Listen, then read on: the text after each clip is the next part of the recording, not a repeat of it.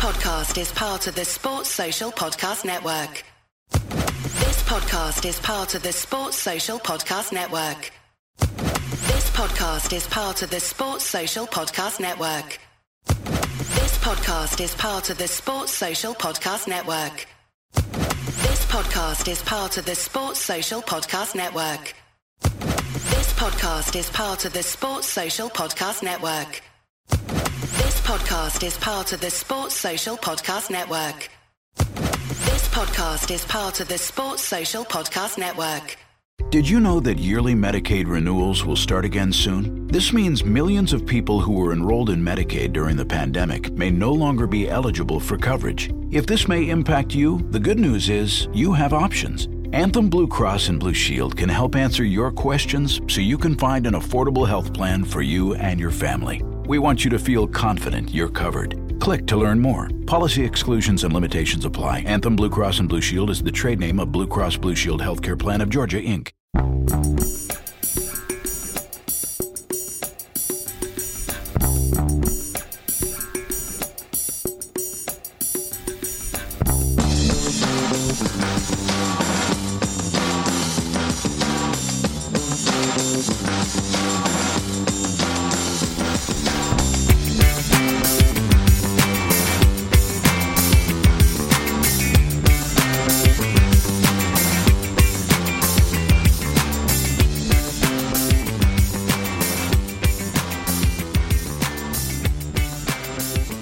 Ladies and gentlemen, welcome to the Football Insomniac podcast. I'm your host, Colin Watt, and today I am delighted to be joined by a fellow state of minder. You may know her as the host of the Soccer Supernova podcast. You may have seen her on a Celtic State of Mind, um, but if you haven't seen her for the first time, welcome to the podcast, Amy Canavan. Amy, how are you doing? Thanks for having me, Colin. I'm doing okay. Yeah, it's a bit earlier than I usually see you, so I'm a wee bit groggy. Um, I really am not a morning person, but um, yeah, for you, fine. I'll get up that bit earlier. Sort of ruins my routine. I, have said to you before, I like doing um, I like getting up, having my cup of tea, and um, doing my makeup and all that jazz while watching the Insomniac. So I um, I've, you've really like ruined my routine. So like I say, if ACSOM's bad today, we all blame you. We really do. I've not got my my my flow as you said, a regular watcher of the podcast, which is, is nice to see. And there's plenty of people that, that watch it. Um, the last couple of shows with Anthony Joseph and with Alison Conroy have done really great numbers, and the trend will continue today with yourself on the show. So it's good to have you on. Um, we will be speaking about what went wrong at Barcelona. So much has happened over the last week there. Um, so many intricate things, things that we probably can't even discuss because they're going into legal discussions, but we'll try and cover as much as we can. Um, it's almost like the Holyrood inquiries going on over in Spain as well. We'll also be taking a look back at a topic we discussed last week, which was the Scottish lower leagues. It now seems as though the leagues have been given the go ahead to go, but do the teams want to play? This is what it's coming down to. It all comes back to money, interestingly. So does Barcelona. We'll be looking at Amy's dream football dinner party, seeing who she would have over. And she just told me before we came on air that we should be expecting a very interesting selection in the food department. She's had this well thought out, so let's see how that goes. Um, and we'll also take a look at Amy's career in journalism so far, what she inspires to be going forward, and some of the stories that she's picked up working at Bonnyrigg Um, so, again, a big welcome to everyone who's watching us. We were delighted last week to be the show that made us get through 10,000 subscribers on a State of Mind YouTube. Delighted to bring that um, up on air last week. So please continue if you haven't already done so. Subscribe to the channel, click on the bell for notifications. We're also live on Twitter and on Facebook. Get your comments in, and if you've got any questions for Amy, we'll bring them up later on in the show. Before we start today, though, I do want to kind of just pass my condolences from everyone here at A State of Mind to the family of Ian St John, who sadly passed away on Monday night at the age of 82 uh, a pioneer, it has to be said, in terms of media with um, himself and, and Greavsie. A fantastic footballer, not only um, south of the border, but also for Motherwell, and someone who gave us all when appearing for his country. It was a real shame to see um, that he'd passed away. Um, Amy, obviously, it was before our time, but is there any anything you know of um, the saint himself? Like I say, it all sort of stems. Um, uh, it's sort of to do with the dinner party as well. It all sort of stems, stems back to my dad. My dad's a big Liverpool fan, um, so yeah, I've heard the, the stories and that from him. Even it's even slightly before his time um, in the sense that when he was getting into Liverpool. But like you say, it's, it's tremendously sad and what legacy left at Liverpool and like you say up here as well at Motherwell. Um, his uh, transfer pretty much signs um, gives the stand at Motherwell. It pays for the stand almost.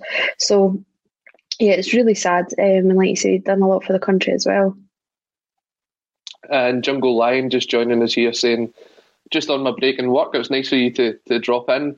But typical Scotland, only 21 caps for Ian St John. And that, that, that just shows you the way the kind of Scotland team was picked back in the day that someone of his talent only had 21 caps. Um, it's the same Jimmy Johnstone, only having a handful of caps as well. We just didn't seem to get the talented players on the park, and yet we were still so successful as a country. It just shows that how far the standards dropped over the last 20, 30 years.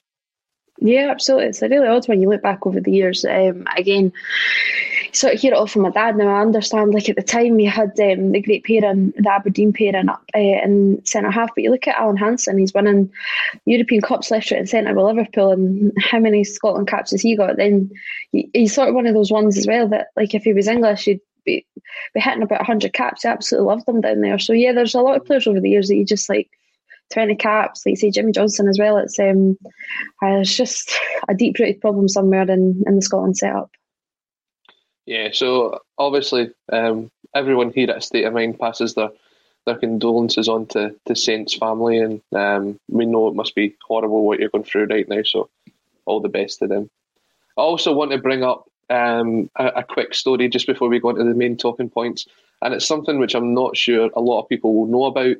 But Scotland and Fulham midfielder Kevin McDonald is about to go under um, surgery to get a new kidney. Um, he's been playing football for the last 12 years with chronic kidney disease, um, and in that time has shown um, just what's possible. Um, he's went on and made five appearances for Scotland. He's got promotion into the Premier League. He was playing some of the best football of his career, um, and he will be going under the, the knife next month. Um, and he hopes to get back to football. Perhaps he'll maybe even make his way back to his famous Dundee. It's a fantastic story, and it just shows what can be done if you believe in yourself, Amy, doesn't it? Yeah, it really is. Um, Kevin McDonald's, he's one of those ones a few years ago. Um, like you say, when Fulham were really, really running it in the championship, and people were like, yeah, get him in the side. This was before John McGinn and really hit the international scene. Like say, Kevin McDonald's 32, so he's just a little bit ahead of that. But um, I think he was getting touted to break in um, in a place like your James Morrison's and Robert Snodgrass and sort of shift them out the way. And he was part of that, that generation that never really came for Scotland, that turnover that was needed, but instead the slog sort of continued. Um, but yeah, it's remarkable. You hear him talking, he's just so. I'm not blasé, but he's just really quite. He's, he's realistic in the sense that mm-hmm. yeah, he's got this. That yeah, I've managed to keep playing, but now is the time that that something needs to be done, sort of thing. Um, like you say though, but he's obviously Fulham are, are treating him really well. Um, he's doing some coaching with under 23s as well as still still training a few times a week, still getting to go with the match day squad um, on game day. So yeah, it's um, like you say, it's a remarkable story, and you just got to wish him all the best because he sort of does, generally does come across just one of those good guys. You never really hear um, a lot of bad things about him alongside Tom Cairney as well. Like I say, it was that partnership that really thought could have broke into the Scotland squad, but just yeah. never really did. Um, Cairney's in the same sort of boat there, so. Yeah, and it's a, it's a massive credit to Tony Khan and the whole Khan family at uh, Fulham. Also, Tony Khan is a fantastic person to look up if you see all of his business interests running um, a, a, national football team in the NFL, the Jacksonville Jaguars. He owns his own professional wrestling company and he also owns Fulham Football Club. Where he gets the time to, to sleep, he's probably an insomniac as well. Um, it's incredible what he goes through. But yeah, best wishes on behalf of everyone here at State of Mind to Kevin, um, and we hope that we see you back in the blue of Scotland very soon. So um, all the best for that. But moving on now to our, our main topic today, and it's what you can see on the bar of the main screen. Where did it all go wrong at FC Barcelona? Now, there's already been a couple of points brought up, and Mark McGonigal brings this one up. Gini Wijnaldum, that's where it all went wrong. A Champions League final and likely trophy really thrown away.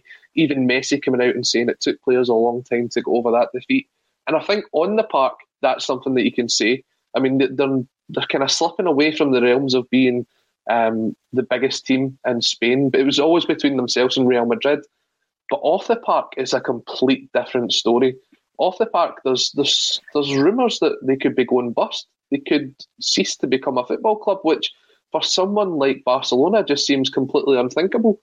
And it was only this week that former um, chairman, I'm sorry, president of Barcelona, Josep Maria Bartomeu, I probably murdered that saying, um, was arrested along with three other members of the board.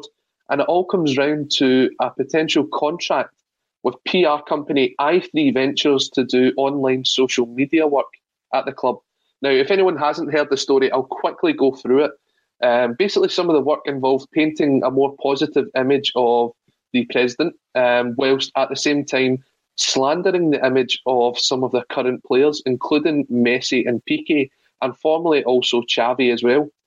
Now, that doesn't seem to be completely um, corrupt to an extent, but it does get worse.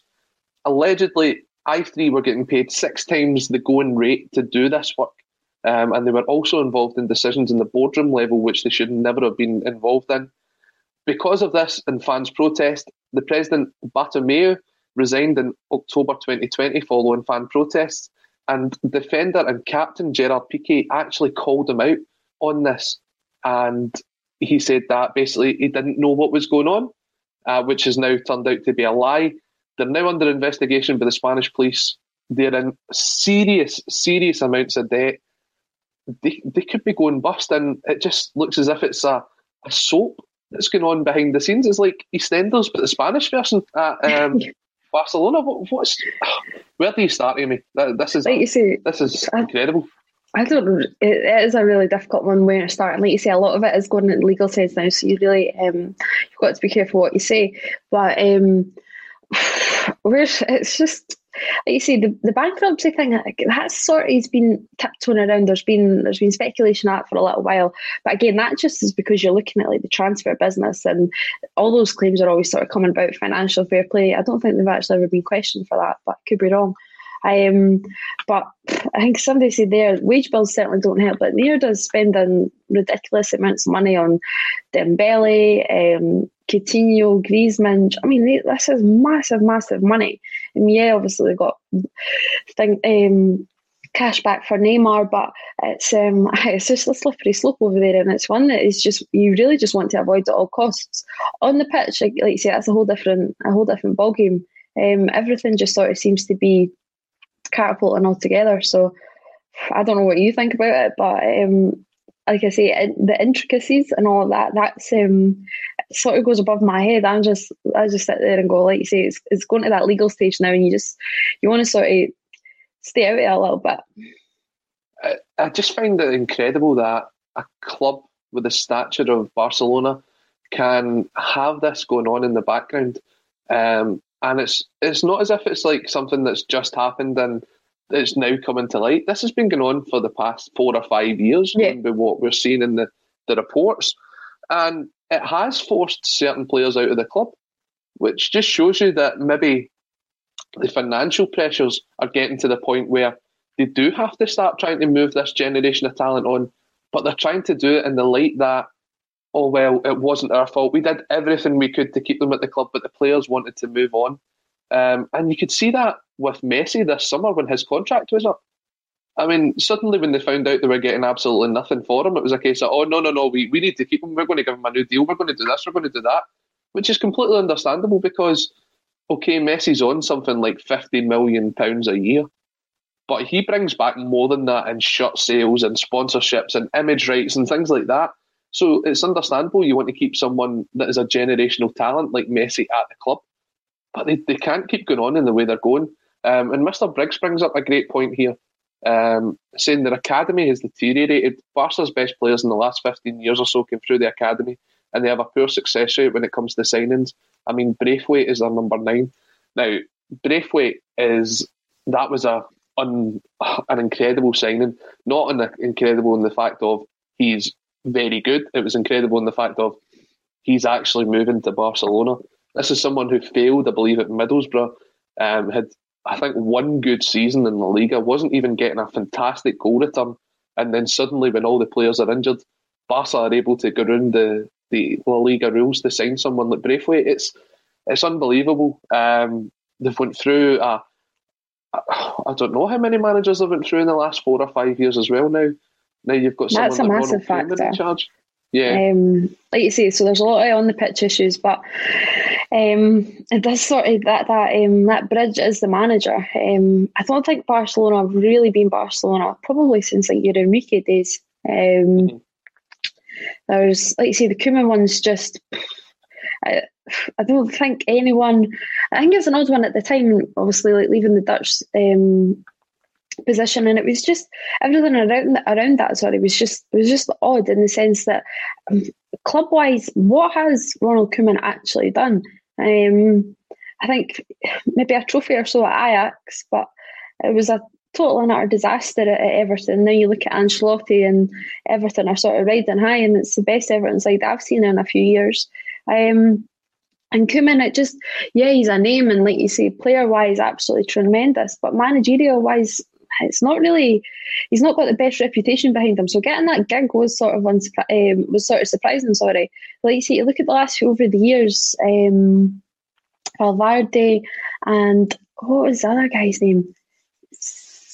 Began with an S. I know, I know. I've honestly, I've not got. the names in Ciento, of. Ciento, Cienta. They hired a lot of Um, managers from the Spanish league that just weren't Yeah. up to the, the level to manage them. Yeah, exactly. They weren't up to the Players level, fell out with and. Yeah, you're never really gonna, you're not gonna hit the heights of Pep Guardiola again. But then, really though, before Barcelona, Pep Guardiola was was just Pep Guardiola. Obviously, again, as the player, but as a manager, he hadn't really proved himself. So it's not really a big thing for Barcelona to come in and you know get a. Now they're never going to get Mourinho or Ancelotti after Real Madrid, but it's not. They don't go for the names. They sort of go for that. We'll build you up. But the potential's there, or it's ex-player sort of thing. So that's not really the difference. But um, yeah, I think it's been a good few years on the pitch that you've seen this sort of downfall. But like you say, upstairs, it's just a whole different ballgame. I mean, just looking at some of the figures that's came out in their recent reports, they made a loss of about 98 million euros before tax, I believe. 1.1 billion dollar, 1.1 billion pounds in debt. Of that, the bank that has loaned them the money wants almost a quarter of it back in June. Barcelona also pay their wages in six month instalments, so you get paid in June and you get paid in December. That payment comes up in June. I was just reading as well that they also owe over 174 million pounds in outstanding transfer fees, 48 million pounds to Ajax for De Jong, 35 and a half million pounds to Liverpool for Coutinho, and 12 million pounds to Gremio for Arthur Melo, a player that actually doesn't even, uh, sorry, isn't actually at Barcelona anymore. Someone that has now moved on to Juventus as part of the deal to bring. Um, oh, I've totally forgot the player that they brought in um, as part of the swap deal there. But it's just unbelievable where all this money comes from. Um, Fifty million pound in wages to Messi, 174 million pound in transfer fees, 200 This week on The Marketer's Report, Patrizio Spagnoletto, Global Chief Marketing Officer, Direct to Consumer for Warner Brothers Discovery, weighs in on building trust. Trust is a really hard thing to build and a really easy thing to destroy. And we have to be very respectful about that. Our partnership with iHeart has really helped us build that trust and that relationship with the on air talent. As the number one audio company, iHeartMedia gives you access to all. Every audience, live conversations, trusted influencers, and the data you need to grow. Go to iHeartResults.com for more. As the number one audio company, iHeartMedia gives you access to all. Every audience, live conversations, trusted influencers, and the insights and data you need to grow. iHeartMedia is your access company. Go to iHeartResults.com for more. 136 million pound owed to the bank. I, I think there's a serious risk here that Barcelona could be another team that ends up going into administration and then potentially liquidation because who's got that kind of money right now that can bail a team like that out? Sounds like monopoly money, doesn't it? It's sort of like you know, there's uh, this is so mind, but not like that money you used that pretend money you used to get from the early learning centre. That's that sort of stuff. Um, this isn't real money. These are just this is crazy figures. Um, and like you say, just like can you justify it? No, not really. Messi, I, I'm not I'm not justifying the money that Messi's on, but you sort of see the lure there and the, the need to keep Messi. You really do. Um, more than anything to keep the fans on side. Um, because again, that's just another disaster in itself. You talk about the disconnect between Celtic and the fans. You look over in Catalonia, and it's not that much better. Um, so I, but the I, and I think, to be honest, I think the Dembele one's an odd one. I went to um, for my team. I got uh, me and my dad went to Barcelona for for my for my birthday. That's what I got as a present, and we went to Barcelona v Leganes, and Dembele was absolutely unreal. Messi started on the bench, so I was already in tears. I'm like, oh my god, what's the point in being here? Um, not quite because that makes me sound ungrateful, but um, it was still a great day. But I Messi came on and he did score, so everything was all right. But um, I Dembele totally and utterly ripped apart. And I remember like me and my dad were standing and we were like, "How is this guy getting all the hate?" Because um, he was still. This is two years ago past January. Um, a year, a year ago past, no, two years ago past January. Um, and obviously, injuries are a massive thing for Dembele again. And it was sort of like a panic deal. I think. Um, I think there was probably I don't know if Hazard or somebody came in at Real, but there was somebody obviously came in at Real, or and they needed Luka Jovic or something, and it was like, oh right, we need to we need to make a sign and we need to make a presence, sort of thing. Um, but the, his qualities really are there. Honestly, he was absolutely outstanding. He did go off injured, obviously, I think after about an hour, 70 minutes, um, if he even made it to that. And he was probably out for another six to, six to eight weeks.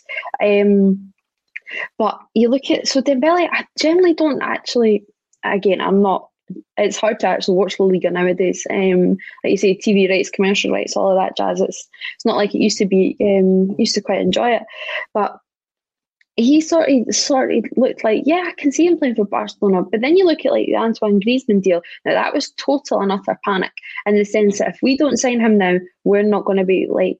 It was just the hate that would get to Barcelona because somebody else would swoop him up, or Atletico would sign him on that ridiculous deal.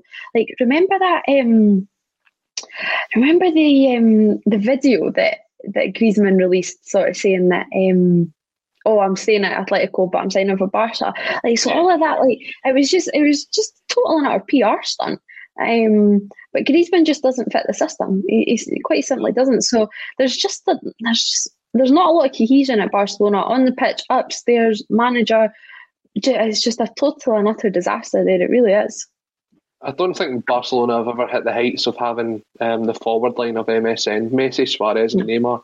And for as much as I think most people kind of have a strong dislike for Neymar. It is undoubted what his talents are on the park. He is a fantastic footballer, and that partnership with the three of them up front was it was frightening. They, that was some of the best football in the world at that point. Um, was just those three up front. Now you look at it as you say, Griezmann, Messi, um, the the players that are coming through at the minute. You've got guys like Fati, um, me Pedri they need the players coming through um, to sell them on, but they're not selling them on. You take a look at some of the players that have come through the academy since Xavi and Iniesta. Um, they had to get back from Manchester United. Uh, guys like Bojan, who was tipped to be this fantastic, outstanding player, the next Messi, ends up at Stoke. I actually don't know where he is now, but he he didn't make it to the level that they were looking to uh, Pedro, guys like that, just never quite made it to that level. Um, and Mr. Briggs is right. You have to look at the academy and the money that you're putting into it to get the investment back. But they're not. A lot of these players left on free transfers. A lot of them left for next to nothing. Um, and this is why they find themselves in the financial position that they're in because they continue to overpay for guys like Antoine Griezmann, like Us, uh, Ousmane Dembele, uh, and it's just not paying off for them. They're not winning the trophies. They're now probably the third force in Spanish football behind Real Madrid and Atletico. They're in serious, serious trouble. And well, not even mentioned, sorry. The, and the biggest reason is that, like, we've not even mentioned the absolute disaster he letting Suarez go to Atletico for free. Like, that is the biggest. Oh, there we go. Um, what great timing! That um, we have lit- we've literally not even discussed that. That is shambolic. That has got to go down as one of the biggest disasters in, in football. Like it's just the silliest, and silliest is sort of the only word I can come up with. Like there's just no logic behind that. Um, like you say, not only did that cause such heat between Messi because the way that Messi, obviously, that that's his pal, it's his wee bestie. The, the way they let him just sort of out the back door, not really thanking anyone for, um, not really thanking Suarez uh, for what he'd done. Like he was sort of like he wasn't leaving as a club legend, and that was obviously the whole point that Messi was making. Like, look what this guy has done to for you, for me, for our club, and you're just letting him go to one of the, one of the rivals. Because um, again, even like obviously Zidane came back in and sort of rejuvenated Real, but Real are, are not the force that they were five six years ago. They're simply not. They're they're they're not really. Neither of them are. So Atletico have quietly always sort of been there, um, and nobody. Uh, it was maybe going to go one of two ways between Suarez and Simeone. They were either going to literally be at loggerheads um, two mad men, or mm-hmm. they were just it was just sort of going to work out, and obviously it has because Suarez Simeone sort of sees himself in Suarez. That's obvious. I don't know who's I don't know who's the less mad to be honest. One bites, one fights. Um, so, but it's just going so well at Atletico. João Felix, um, there you go. Moussa Dembele's only made maybe one appearance or something like that since he yeah, since he signed. Yeah, um, over, yeah. I don't, to be honest, for Dembele, I don't know if that's actually the best deal for him. And if, and with Suarez still there, I don't know if there's maybe something going on behind the scenes that Suarez won't be there next year. But to me, he looks pretty happy. Um, mm-hmm. But that's an absolute disaster. That they just let Suarez go just like that. Like I remember um, just a few weeks ago, there, was a chat on uh, uni, um, probably on Energy Sport, the Twitter. Check it out. I do have to plug it because the boys are going mental at me that I'm not plugged it enough on my show. Um, I'll talk about them later. But we were having a discussion. I think I said Shane Duffy was the silliest transfer of the summer. Um, in the way that it just never turned out, or the worst transfer of the summer, just because it didn't work mm-hmm. out. And they went, you're actually an idiot. Like the worst transfer, Suarez, in the sense that it just sort of went so under the radar and nothing really. Like why? Why lets that? How is anybody thinking? Yeah, that works. Let let him go like that. It's an absolute joke.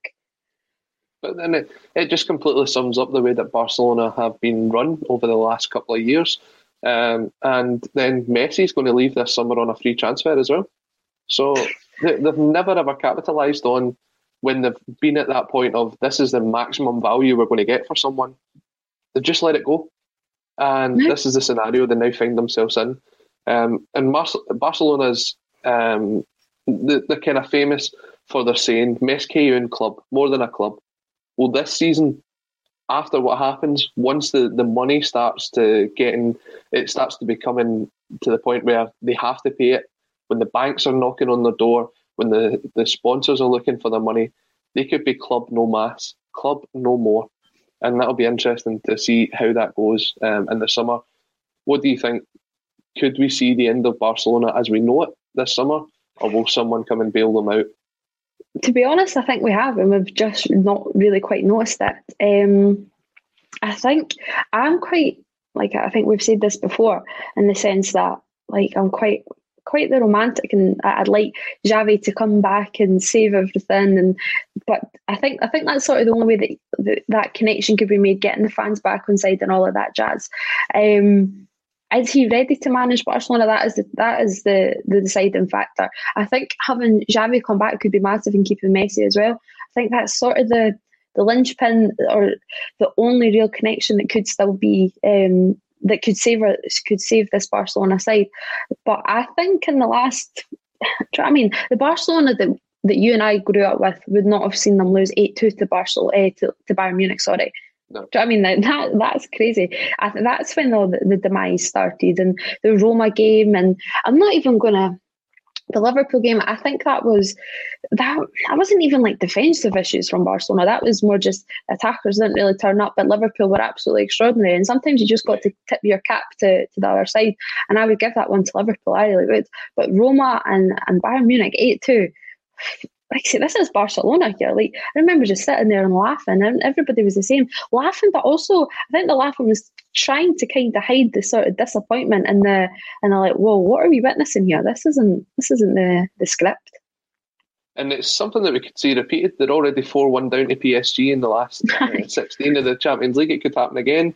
I think they play Sevilla tomorrow night in the Copa del Rey yeah. final. Already two 0 down, five points behind in the league, having played a game more this summer is pivotal to the survival, I think, of, of Barcelona. This will either be Barcelona's reborn, the, the rebirth of Barcelona, and they will once again become Més que un Club, or I think the shutters will be coming down and it'll be Club No Mas, and something certainly worth keeping an eye on um, in the summer. Get your points. As well as the presidential elections. It's the elections, oh, isn't it? Uh, Next there's, week. There's so much. Yeah, and it's a fan-owned club, so where, where's the investment going to come from? It's uh, there's so much. We could speak about Barcelona for the whole hour, just with how how much of a shambles they've been on and off the park this season. But we do have other points to discuss. But if you have any comments on what we've mentioned on Barcelona, do get involved in the chat.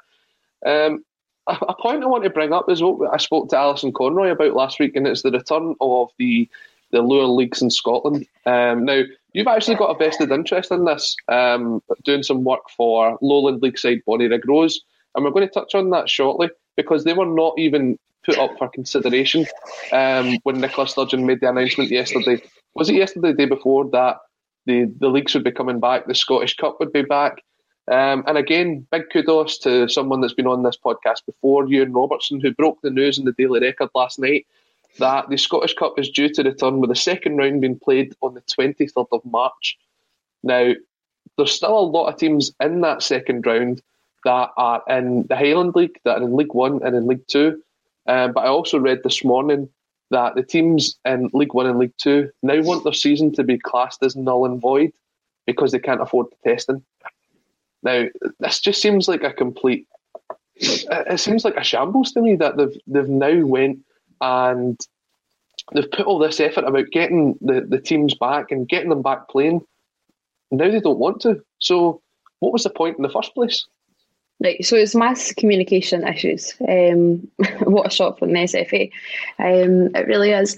I didn't know that this morning, like I say, I'm not a morning person, so I have not read anything this morning. So I, I had no idea that they don't want to pay for um, testing because they can't afford it or whatever.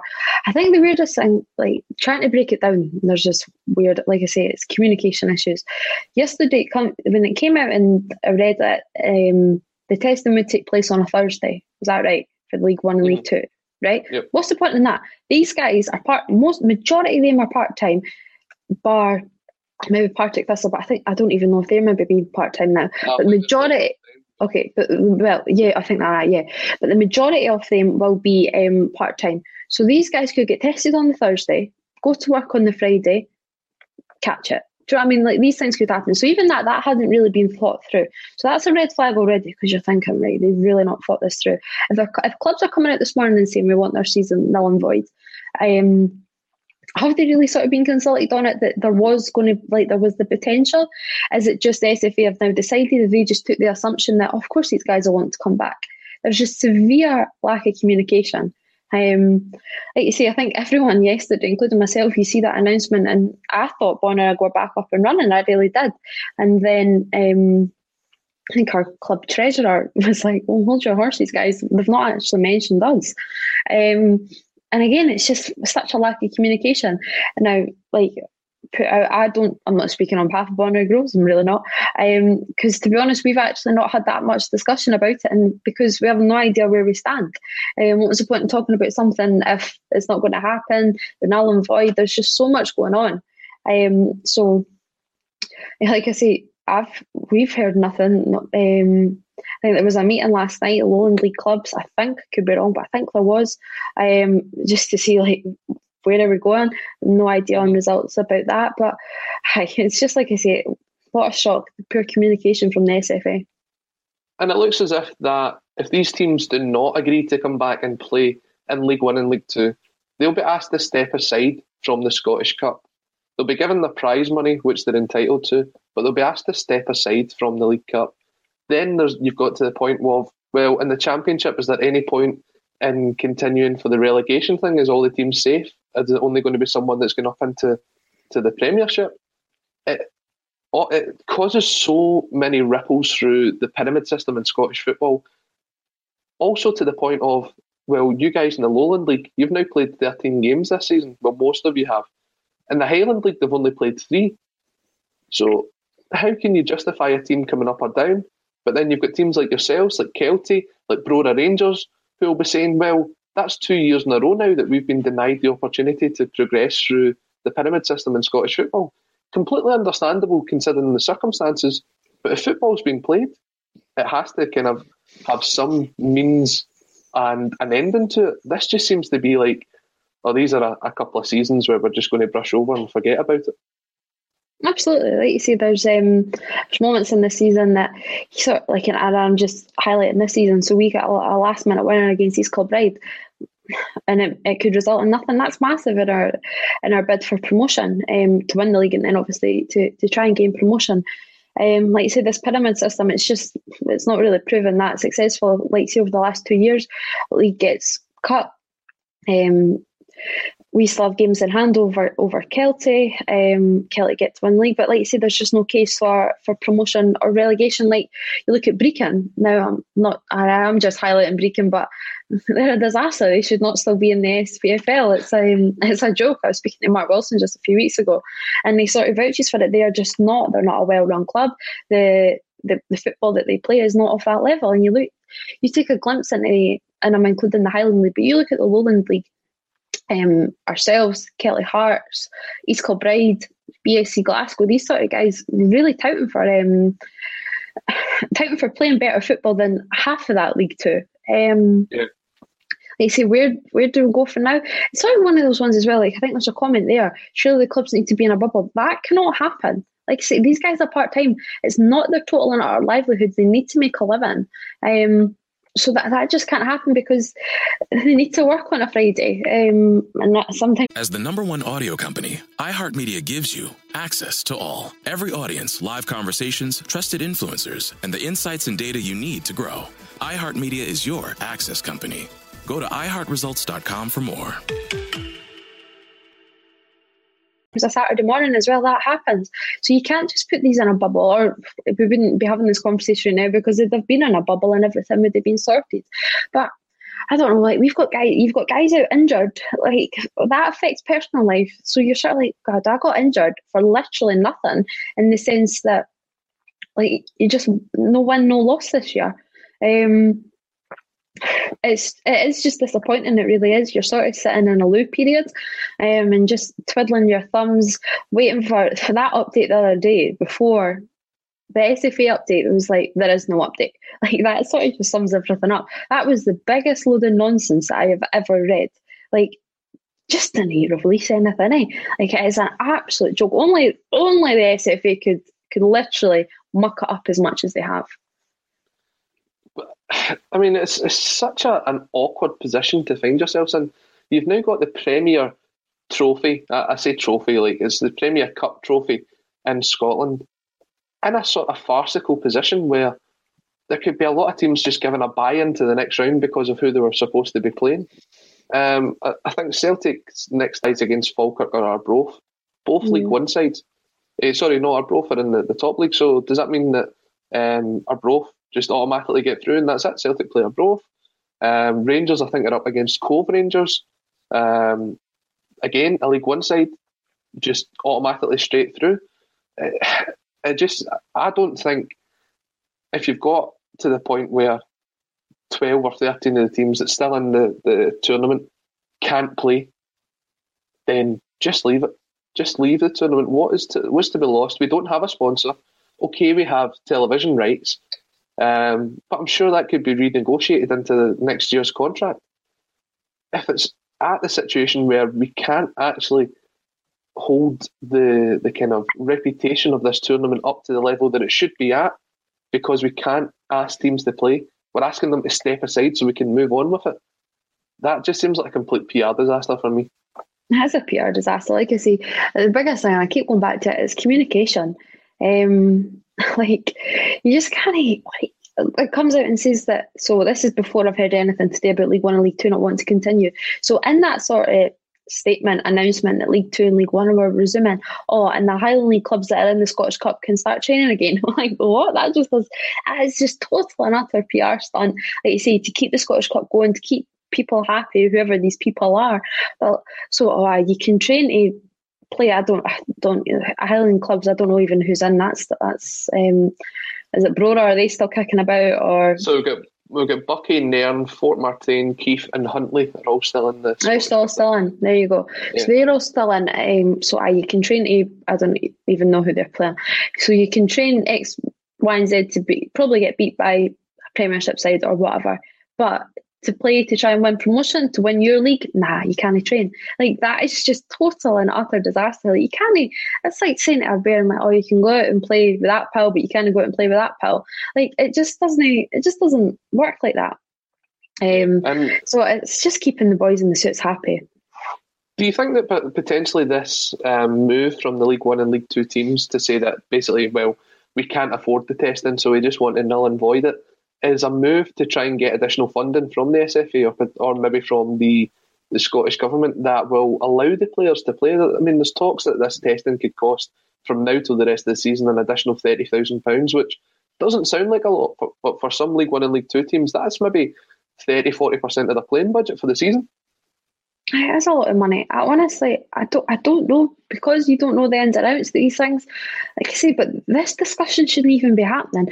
The SFA can't be coming out and saying you can resume, but they don't want to resume. That there has to be conversations going on behind saying, right, we're going to say you are going to resume, and then the flies come out and go, well, we actually don't want to. Um, this is just a disaster. It's like a game of two and throw. I don't know. Um, like you say, I, I don't know the reasons why they don't want to resume. And well, obviously it's because of the testing, but are they not getting? I don't know where the grant money's going. The, the grant's a whole different kettle of fish. That's just been an absolute joke. Um, I don't know. It is just a mess. It's an absolute disaster. Like I say, the fact I go to sleep last night thinking League One and League Two and back, and now you're getting told that nah, they don't actually want to be back.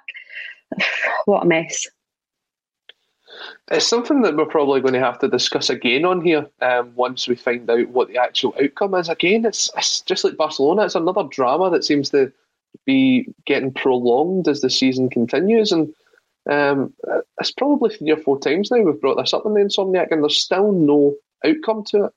A lot of people coming in with their suggestions saying perhaps to kick out the lower league teams, maybe that they have to bubble that we spoke about before. But there doesn't seem to be a scenario that suits everyone unless you can get all the teams back playing football. Um, and the way that the finances are in Scottish football, at the minute, that doesn't seem possible. Maybe there will be a, a additional benefactor like there was in the summer that comes forward to offer the money for the testing. But we'll just have to wait and see what happens.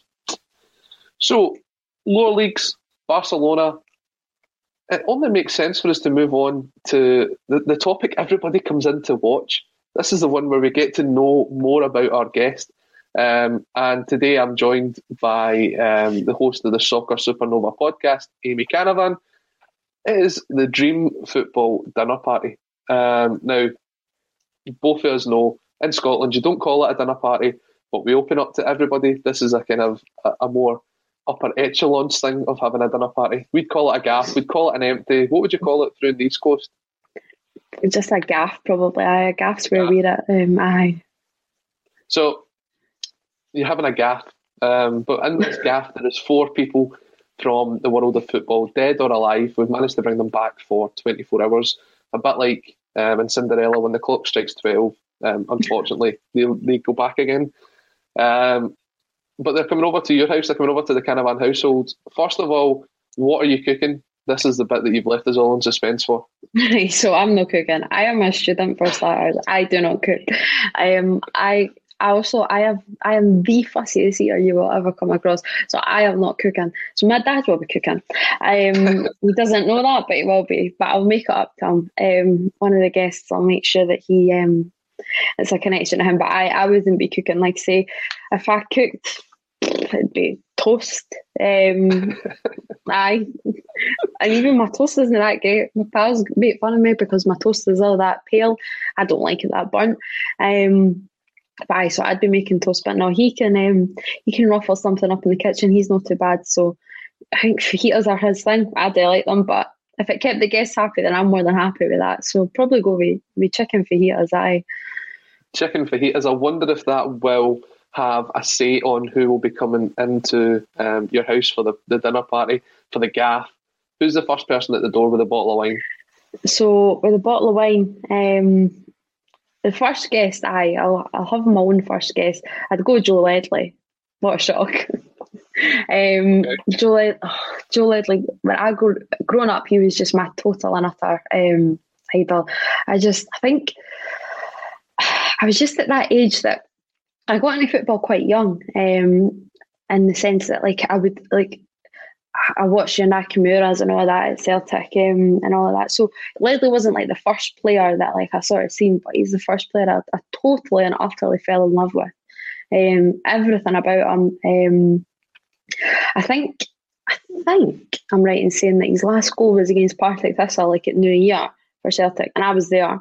And the goal was just dedicated to me. Like I know it was. I just know it was. You can say different, but I know it was to me.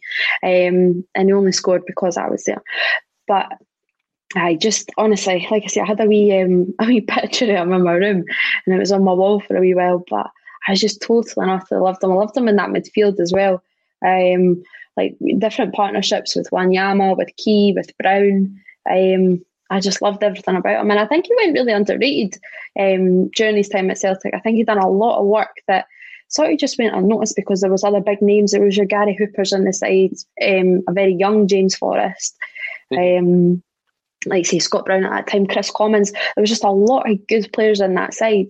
Um, you look at even the back, but uh, Joe Ledley for me was just like totally and utterly. That is the first player that I think I cried at when he left. Like it was, it was one of those moments. It was a proper dagger to my heart. Like it really was. Then the beard came along. That was a further dagger to my heart.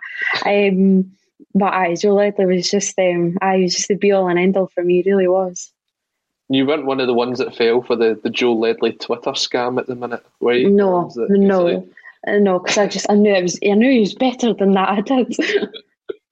Uh, for anyone that's not seen it, basically Joe Ledley's Twitter account was hacked for about I don't know six weeks. It, it seemed to go on forever. He was offering uh, cheap PS5s. He was offering uh, he was offering so much information that was apparently coming from Joe Ledley. And even when Joe Le- Joe Ledley was on Soccer AM, the guy was still tweeting out. So he clearly wasn't keeping up with what Joe was doing. Um, but yeah, Joe Ledley, first one into your household, obviously an idol of yours, someone that you admired greatly growing up.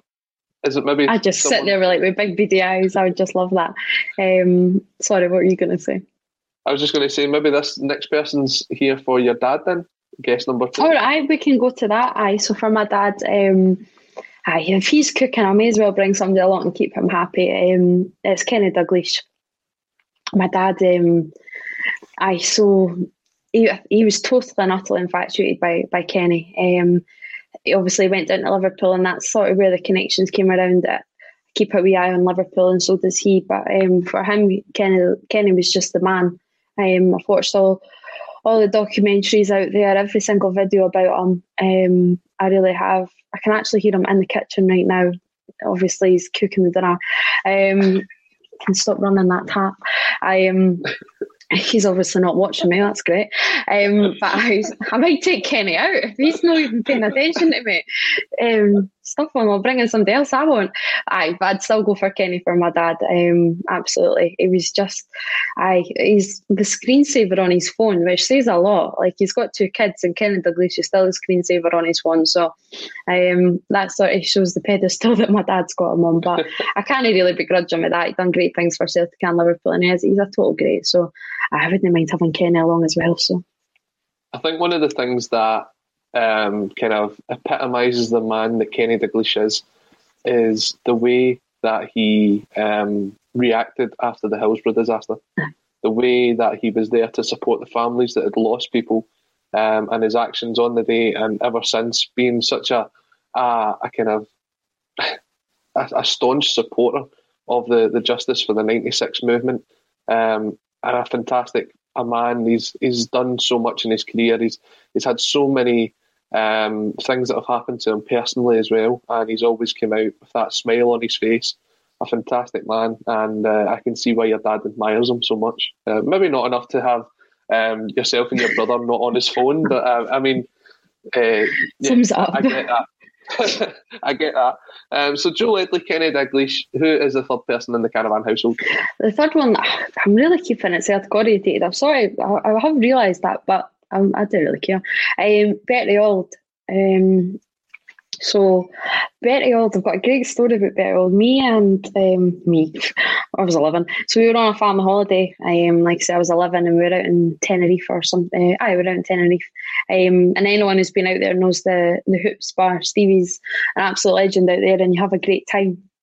Um, so I we were out there and my mum, being my mum, she'd bump, she recognised this guy and she's like, I really recognise him. This like we're out in Tenerife. My mum's mm-hmm. still like, nah, I really recognise this guy. So she sends my dad to go, excuse me, are you are you Fidelki? And he's like, I actually am. Turns out this guy and my mum lived like in the same street growing up. Um, and like it was crazy. He moved out to Tenerife and all that jazz. Like you go to Tenerife and you have to find somebody who lives in your street growing up, hey. like that's just the sort of like oh it's like my mum just knows everybody. So we, we were pretty much going to spend every night there anyway, but um, we spent a lot of time at, at the Hoops Bar. Um, and it was coming up. I think it was Charlie and the Boys' twenty fifth anniversary, and it was coming up that they were in. They were playing um, mm-hmm. somewhere in wherever we were, Los Cristianos.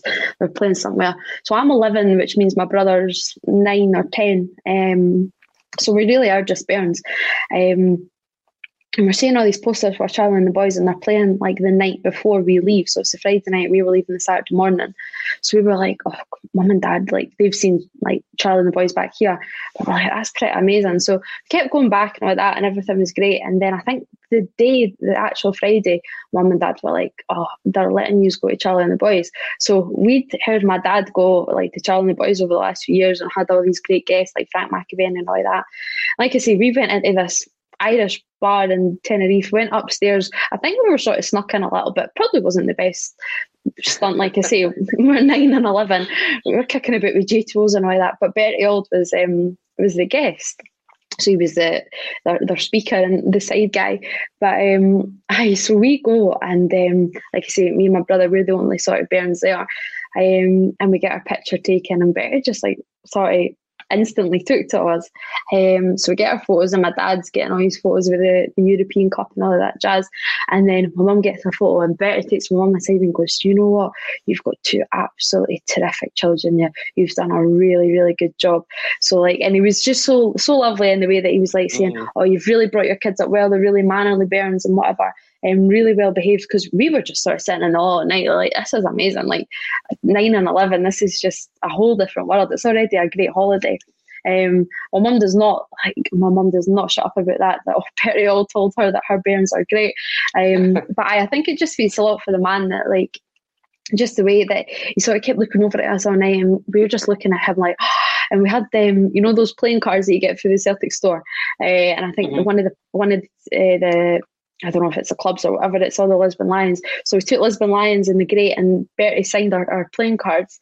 Um, and he just sort of sat and he spoke to us um, and whatnot. But I like saying that to my mum, like just totally and utterly made our day. And it was just like I say, it just speaks a lot, speaks volumes of the man, um, and he'd bring a little bit of humour to the table as well. So uh, uh, there's so many nice things that you can say about Bertie Oldies um, not just as a Celtic legend, but just a legend of Scottish football. The man is a, a complete gentleman. Anytime I've uh, been in his company, he's always had a smile on his face. He's always wanting to tell a joke. Um, and it's incredible still to see him kicking about at this age, getting to the games and stuff like that. So once we're back in the, the stadiums, I'm sure uh, we Bertie, we 1030, he'll be one of the first ones at the turnstiles trying to get. Absolutely.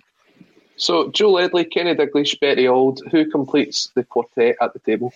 So Paul McStay completes that. Again, Paul McStay's before my time, um, just a little bit, but um, sort of going about where I got into football. Obviously, like I say, I've got my dad and my brother, but one of the biggest influences for me was my uncle as well. Um, we used to sit up late, like when I was a little bit younger and he'd show me all these videos. We'd watch the the six two game. Um, obviously that's not Paul McStay, but and Paul McStay is totally and utterly his idol. So for him, I'd sneak him into the house as well. I'd sneak Kevin into the house, um, and he could meet Paul McStay. Um, like I say, he's just had my uncle's just had such a great influence on everything that I've done.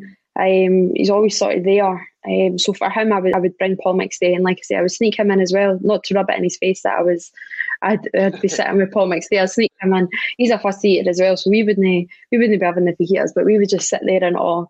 So aye, for for my uncle, it'd definitely be Paul McStay. Yeah. It's an incredible table that you've got there. Joe Ledley, Kenny Dalglish, Bertie Auld, Paul McStay. Um, all No having bad, eh? your dad's, all having your dad's chicken fajitas. Um, that's certainly one that um, I think if you recorded that, the, the views on that would be um, incredible. Just a, a comment coming in here. You'd need to invite old Chico at the Rose if King Kenny's. Is that something you know? Do you want to elaborate on that? So uh, Chico is our chairman, Charlie Kirkwood. So Kirky Oz, I don't know if that's going to be. I don't know whose username that is. Um, I don't, it could be Kyle. Um, they're all big. Chico's a big Celtic fan as well. There's not many of us kicking about in Bonnyrigg, to be fair. Um, but I Charlie's um, Charlie's Celtic mad, so I he can come along. Him and my dad go way back as well, so Charlie can have a bit of the Vitas for sure. And that kind of takes us on nice as a lovely segue into the kind of final topic of the show today. Um, and that is the fact that we have you on the show. Um, a lot of people have seen you for the first time in the last sort of couple of months um, on a state of mind, on the, the Celtic state of mind, and now your own show, the Soccer Supernova. But you've been doing a lot of work um, for Bonnyrigg Rose now for a number of years. Um, where, did, where did it all start for you? Where When did it come to the point where you thought, I want to get into journalism and particularly into football? So that goes way back. Um, I was I was in primary and I was playing football and I was playing basketball, I was sort of doing everything. Um, I really was, and like I say, I'd grew up and I, I can always sort of remember sitting watching Sky or probably Setanta back in the day, and I used to like you know like up in the top corner where it says like the Yep. teams. And I remember I used to just like have a little competition with myself, and I'd be going to like write EVE and trying to learn that that's Everton and all of that. So that's where it really went back. Like I say, not just my dad and my brother, but like my family is football mad. I think everybody sort of comes into my house and like my mum sort of has that recurring saying that the only channel that's on is going to be Sky Sports. Like it's crazy in this house. Like we will literally watch anything, even cricket, even cricket. Um, so I, it goes way back, and I've got I've got three uncles, and my gran lives in this massive. Beautiful park. Um, and we used to just go out and play football all the time. Me and my brother, we were the only sort of like the young bairns. So we would go out and we'd be playing with my uncles. So football, it's just always been there. Um, it really has. And then I was playing football at school. I was captain of the girls' team and everything like that. And I think I was I was always sort of good at my English as well. I remember just like my mum worked at the school and a teacher went, you know, she should really maybe go into sports journalism. And sort of she's like you could you could combine our two sort of loves. So I went into high school sort of going, yep, I'm going to be a sports journalist. Now it's crazy like at high school that you're literally 12 and they're wanting you to to plan out your career. Um, so I'd sort of always had that in the in the back burner.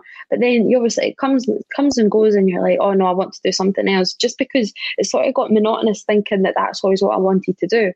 Um, but I had great teachers at school as well. They um, there's a few that just really were like, no, this really is something that you need to go into.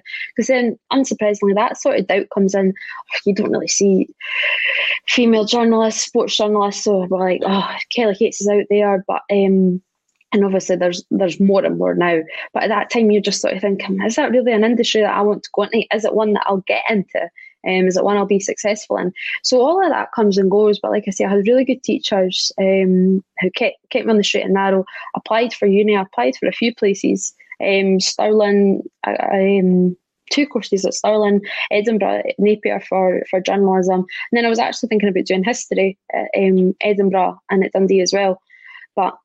Stuck with journalism, um, stuck with Napier purely so I could stay at home. Stirling was the plan. Stirling was the plan. If you look at Stirling with the whole the, the sports facilities there, I was like, this is where I want to go. Yeah, the campus is unreal. But I went with my mum on the tour and I hated the accommodation. Now I am no snob, I am really no snob. But I was like, I can't live here. I can't like princess can't live here. But um I I just I just did not take to it at all. So I went to Napier. Um, I'm in third year now. So I just doing journalism. It's typical. Last year we were doing sports journalism module. It gets cut off because of COVID. So that's just typical. But um, we're really lucky at Napier. It's um, like I say, I touched on it earlier, but Energy Sports, our website, ironically, which I've just never really wrote for because I'm I'm Mrs. Big Shot, so I don't need to write. But I appear on the podcast because it's I don't mind talking about writing. I'm bored of that now. But um, I, it's a great website there, so I'd strongly urge anyone to check that out. Energy Sport. Um, they're sort of kicking about all the grounds as well, so you'll see a few of the guys. Um, but there's a really solid base there. Um, and it's an award winning website, so there's some really, really good content, and it's a really good place to be um, and to sort of like improve. So, I, I like I say, I never actually have wrote for, for the website. So, the Bonnyrigg came around last year, this time last year actually. Um, so, there's a guy called Stephen Watson. I see that comment, Jack. That is the editor of Energy Sport. Um, so um, I it, there was a um, there was a tweet went out. I think maybe Jack commented on it, um, and it was Stephen Watson who does a lot of PR stuff, and he put out that the Bonnyrigg Rose were looking for, to to build a media team sort of thing. Um, so I think it's all the, those ones that's like it's not what you know, it's who you know. So one of the guys mm-hmm. commented on it, um, and then I just sort of went from there. I think I maybe seen Sean McGill, who I do it with, um, I think maybe seen him comment, or it was Jack Donnelly there, and I was like, oh, I fancy a wee bash at this. So I applied, um, and then it took a long time to hear back. Like I remember, like I was literally checking my emails every two minutes. Like, it was proper, proper obsessive because this is well, I was like, this is like a really good opportunity. It's two minutes up the road. My dad's club growing up. Um, it just seemed to be a really good, really good, a really good fit. So then it came to the June. Um, I got it. Um, Kyle's middle name is Douglas. There you go. Um, and we got it I in the June. So, like I said, the, the season had been cut off. We've since found that obviously the media team sort of came along to to try and improve fan connection when the fans weren't in. So there's three of us that do it there. There's myself, Sean McGill, and Jake Gray, and we're all just students at Napier. So it's a great um, building blocks. It really is. It's mm-hmm. great foundations, and obviously from there is actually where I got um, on a Celtic state of mind. I think Simi is a a goalkeeping coach down at Haddington. So I think he'd seen some of the stuff that I've been doing through Bonner, like seen my name pop up. Um, and then my pinned tweet is a tweet about Stevie Chalmers. And I was just speaking to Simi last week or the week before about this. And he's like, I seen you. He's like, I went into your profile and I seen your pinned tweet. And he's like, Paul, Paul, I think she's a Celtic fan. Um, I, and that's sort of where it all, it all kicked off from. So I still at uni. Um, like I say, three and a bit years in now. So just see it these last few weeks, and then it'll just be dissertation in fourth year. Um, and then, like say, I've got a show going on, got a Celtic State of Mind as well. So uh, it's busy, busy, and it's um, and Bonnyrigg Rose, of course, whenever that sort of returns. But um, I couldn't really couldn't really ask for a lot more right now. It's going all all pretty well. Yeah, so you just mentioned your show there, and it's um, for anyone that's not seen it on a, a state of mind. It's called the Soccer Supernova, and it launched not Sunday there, but the Sunday before, and your yeah. first guest on it was uh, former Celtic general manager Jock Brown, and it ended up going pretty viral. I'd say it was in some of the, the major media outlets as well. Um, what was that like for you hosting your own show for the first time? Um, I was I was really nervous. I I was going to use a phrase, and I just thought my grand could be watching, but Aye, so I was um, I was very nervous. I think the first show I actually done was the one that went out on Sunday was David Duke. Um, so hopefully in a few weeks, so the more that come out, um, I'll gradually get a little bit less nervous. But aye, it was just everything just sort of happened so quickly. Like Paul messaged me on a Thursday, the thought um, saying I've got this idea, this plan, I'd like you to host and all that jazz. I'm buzzing it. I really am. I think I think the day that Paul asked me had been three years since I had my interview for uni. So I was like, God, then it took a wee while to sit back and go, my God, I'm actually like, I'm, I am doing all right. Just sort of chill. Because I'm, yeah. I am one of those people that, so you know that already, that I, I don't, I just sort of, I'm always sort of worrying about like you see comments and that, and I think it was sort of that realization that no, Amy, just chill. You're actually doing all right. You're sort of on course, um, and you're actually maybe doing a wee bit above kind of what you expected you'd be doing. So aye, it sort of came along at the um the one time. So I think I the Thursday, and then I'd sort of like was telling you, telling my pals, um, or just I think even just my really really close pals, like maybe even just my best friend, but everything was sort of kept under wraps. And then the following Thursday, I actually think I had my first interview with David Duke. So like everything was just like the title of the show. I think the night before I asked, I was like, Paul, isn't even a title for this, and everything was just so so quick. In a way, I think it went better because I never had a, any sort of time to like. I am quite pessimistic in the sense that I'd be like, oh no, can't do this. Like, my God, you should have seen the tears and tantrums about that first show going out. Like I was, I was at work, so it made it really hard. Um, because it goes out Sundays at eight. But um, I work at, um, I still work, so uh, I am in Tesco's uh, as the show's going out. So I'm like literally with my best friend Neve, and I'm going, I'm literally I'm like crying in the bathroom, crying this. I'm like, I don't want it to go, can't have all of this jazz. Um, so I, I, I'm, I'm very, very nervous about it all. But like you say, that it, it went down fairly well. The reception was, I couldn't really ask for anything else because I think everyone sort of got their preconceptions of Jock Brown as well. Um, I think what makes it a little bit tricky is obviously it was before my time in that sense, so I had to do a lot of extensive research, like I, just because I wanted to get everything right. Mm-hmm. Um, yeah. But I, it's went down well, and I like I see five thousand odd views, so it's not too bad, is it? Uh, just uh, just putting that one out there. and claiming. I know. I uh, wish I should have checked it before to get it more accurate. Damn it. so, I mean, just before we wrap up, then, what is your kind of goals for the future? What are you aiming to do? Um, obviously, we had Alison Conroy on last week, and she was. I can ask the question for you. You'd asked me to ask her um, best kind of approach to getting into journalism, how you can start off, and obviously she's going went through the same process you're going through right now. So um, having had that experience now, what what is your goals for the future? What is the kind of targets for you going forward? It's a really hard one. I think um, I think even Paul maybe asked me this last week, maybe in preparation for this, and I never really took it on board. But I really like, in all honesty, I don't know. Um, you ask me, I don't know, even two years ago, and I'd still be saying, "Oh, Sky Sports is where I want to be. I want to be Sky Sports journalist, doing this, breaking this news, breaking that." I think fundamentally that probably still is the aim. Um, because it's, it is quite conflicting in the sense that at uni, obviously, we're getting, we sort of get like plunged along the tangent that there's a difference between, you know I mean, hard hitting journalism and, and I'm not saying because the Celtic State of Mind is not a blog, this is proper intellectual contributors here, but there's sort of, they really like to sort of divide the fan media and then actual media. But right now, like we know ourselves how much the mainstream media are are are going to to fan media. Look how often Paul's on Sky and Natasha's on Sky. It's the way to go because it's the way that you pull in viewers because that is where fans want to hear their information from now. What's the point in hearing from the mainstream media when you like do you really want to the, the prime example is do you want to be watching Sky Sports halftime analysis, or do you want to be watching a Celtic State of Mind?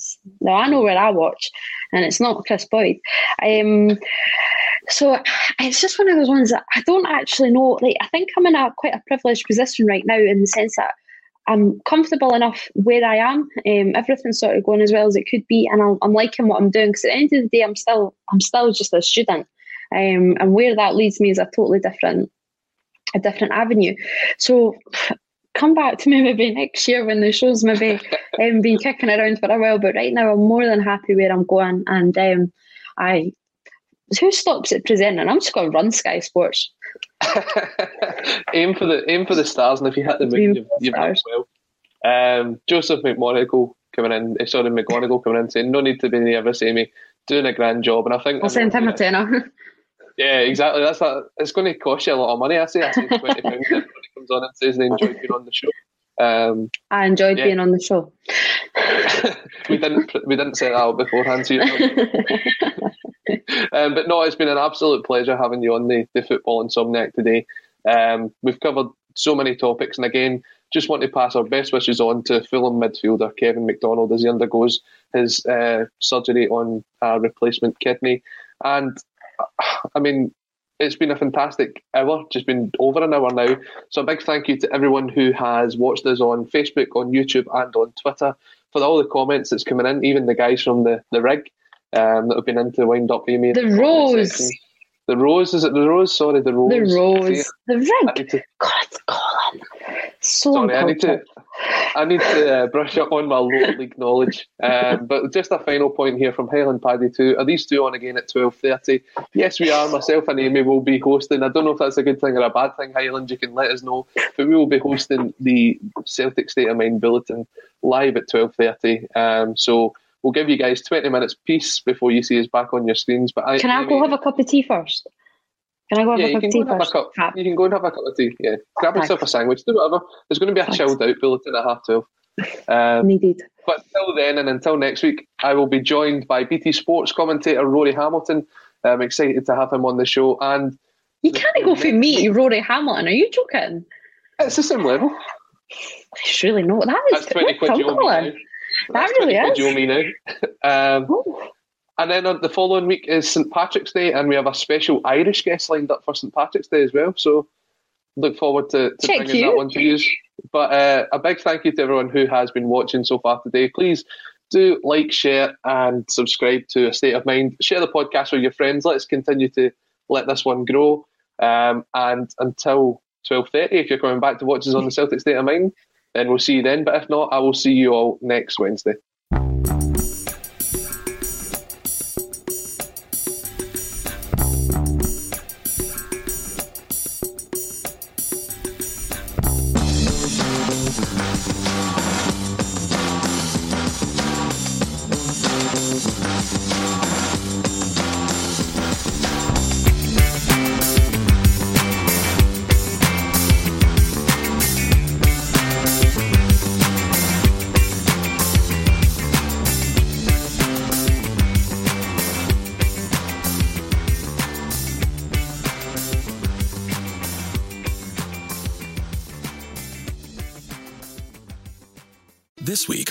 Marketer's Report, Patrizio Spagnoletto, Global Chief Marketing Officer, Direct to Consumer for Warner Brothers Discovery, weighs in on building trust.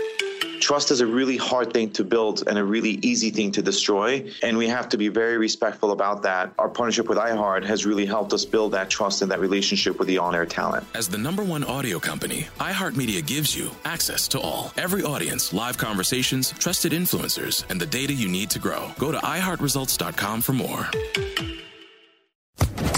Social Podcast Network. Sports Social Podcast Network. Sports Social Podcast Network. Sports Social Podcast Network. Fast Twitch, the new energy drink from Gatorade, is here. And it's powering fast starts for athletes in every arena, like NBA All Star Zion Williamson, WNBA champ Kahleah Copper, and MLB superstar Francisco Lindor. With 200 milligrams of caffeine, electrolytes, and zero sugar, Fast Twitch is the new go to for on the go energy anytime you need to turn up the intensity. Available in six refreshing Gatorade inspired flavors. Grab Fast Twitch in the energy drink aisle at a store near you. Sports Social Podcast Network. Sports Social Podcast Network. Sports Social Podcast Network. Sports Social Podcast Network.